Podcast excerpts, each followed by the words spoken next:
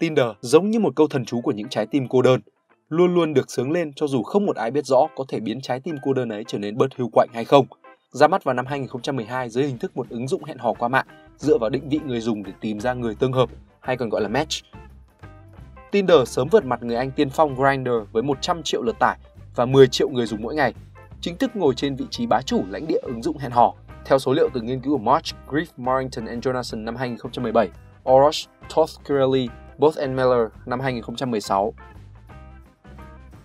Đối với những người anh em và hàng xóm láng giềng khác, Tinder ra đời để người dùng có thể tìm kiếm đối tượng hẹn hò, nhưng vì duyên số mà lại mang danh một hook up app, có nghĩa là ứng dụng dành cho những cuộc tình một đêm, one night stand, những bạn lợi ích, friend with benefits và những sugar baby hay sugar daddy một lần 2 triệu anh có thể chu cấp cho em tối đa 10 triệu tới 40 triệu một tháng. Dưới đây là những thứ mà bạn cần biết để có thể tự xóa mù Tinder, trở thành một người có kiến thức nền để có thể tự trả lời cho mình những câu hỏi về Tinder như tại sao lại nghiện Tinder, tại sao ai cũng tìm one night stand, friend with benefits và nhiều câu khác. một Bạn bị Tinder hook trước cả khi được hook up với người khác. Tinder chính là một bát bún hải sản gồm rất nhiều thứ topping ngon nghẻ và tổng hòa tất cả những yếu tố thú vị để thực sự hook bạn vào việc dùng nó không ngừng nghỉ. Nó là một sự kết hợp của hội chứng sợ phải rời xa điện thoại nomophobia, một chút gì đó của Facebook và thật nhiều chút Candy Crush Saga. Vừa là một mạng xã hội, lại vừa có hơi thở của một game đơn giản nhưng gây nghiện. Cũng theo nghiên cứu của Carpenter và Mark Ewan năm 2016, người dùng cho biết họ sử dụng các ứng dụng hẹn hò vì mục đích giải trí nhiều hơn là đi tìm người yêu hay bạn tình. Để hiện thực hóa việc bạn cứ dùng Tinder mãi không thôi hoặc xóa đi tải lại liên tục, những nhà phát triển Tinder tuân thủ nghiêm ngặt một khuôn mẫu. Đó chính là khuôn mẫu tạo ra hành vi có tên Fogg Behavior Model được đề ra bởi tiến sĩ Fogg. Khuôn mẫu ấy như thế này. Behavior thì bằng motivation cộng ability cộng triggers or prompts. Để khiến một ai đó làm điều gì, bạn cần phải hội tụ đủ ba yếu tố trên: động cơ, khả năng và một chất xúc tác hoặc nhắc nhở. Điều khiển động cơ của người khác là rất khó. Tuy nhiên, chúng ta sẽ tạm thời coi động cơ là có sẵn, vì ai mà chẳng tìm tới Tinder để hẹn hò. Sau đó, Tinder sẽ khiến quá trình trở nên cực kỳ dễ dàng, dễ tới mức người khác làm nó ngay. Điều này thể hiện khả năng.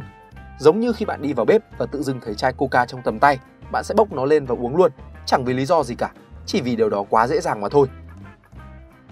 Tinder cũng tối giản hóa giao diện của họ, giảm tối đa thao tác mà người dùng cần làm để đăng ký hoặc đăng nhập.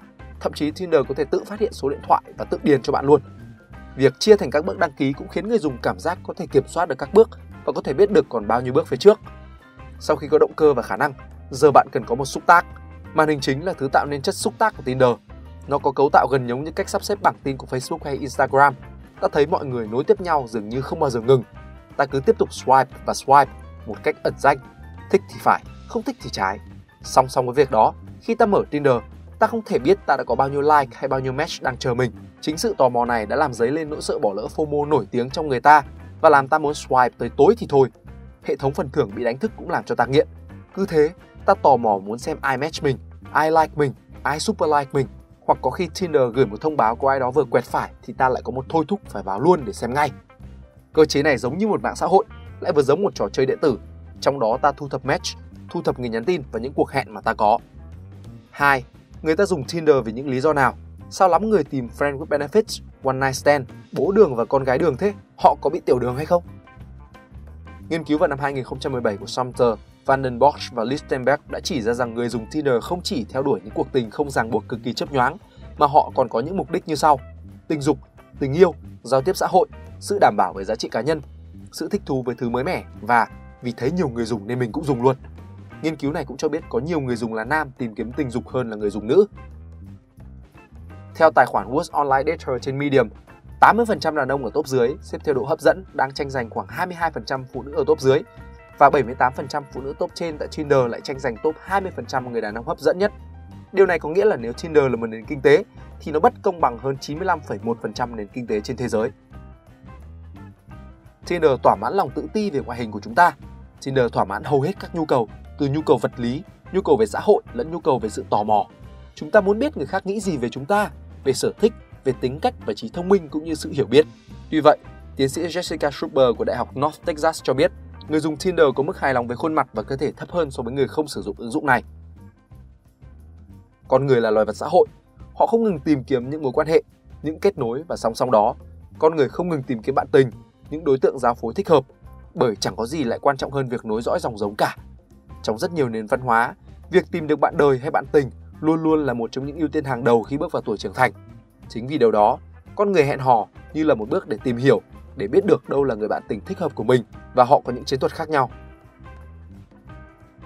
Chiến thuật tìm bạn tình và giao phối ngắn hạn sự khác biệt theo giới tính trong hành vi hẹn hò qua mạng đã được phát hiện trước đây.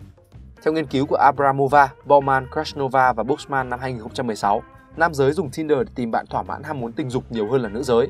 Theo Carbaner và Mark Ewan năm 2016, một nghiên cứu khác thì lại cho biết phụ nữ và đàn ông có những chiến thuật khác nhau khi dùng Tinder. Ví dụ như nam giới Tinder thì thường ít kén chọn với các match của mình hơn.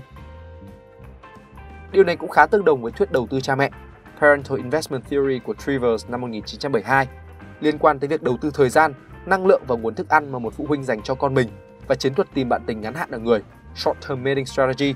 Sự đầu tư này có thể khác nhau giữa người cha và người mẹ, dẫn tới kết quả là sự khác biệt khi lựa chọn bạn tình, theo Schmidt và các đồng sự năm 2003. Ở người, nữ giới thường đầu tư nhiều hơn vào con cái so với nam giới. Chính bởi vì bỏ ra quá nhiều thứ như trứng, 9 tháng mang nặng đẻ đau, vô số rủi ro trong thai kỳ và những cái giá đắt đỏ khác, phụ nữ sẽ lựa chọn kỹ càng hơn là đàn ông. Những người chỉ cần bỏ ra cái giá không đáng kể là nguồn tinh trùng dồi dào. Đó chính là nguyên nhân cho việc có nhiều đàn ông ở trên Tinder hơn là phụ nữ. Vì Tinder nhấn mạnh vào số lượng chứ không phải chất lượng.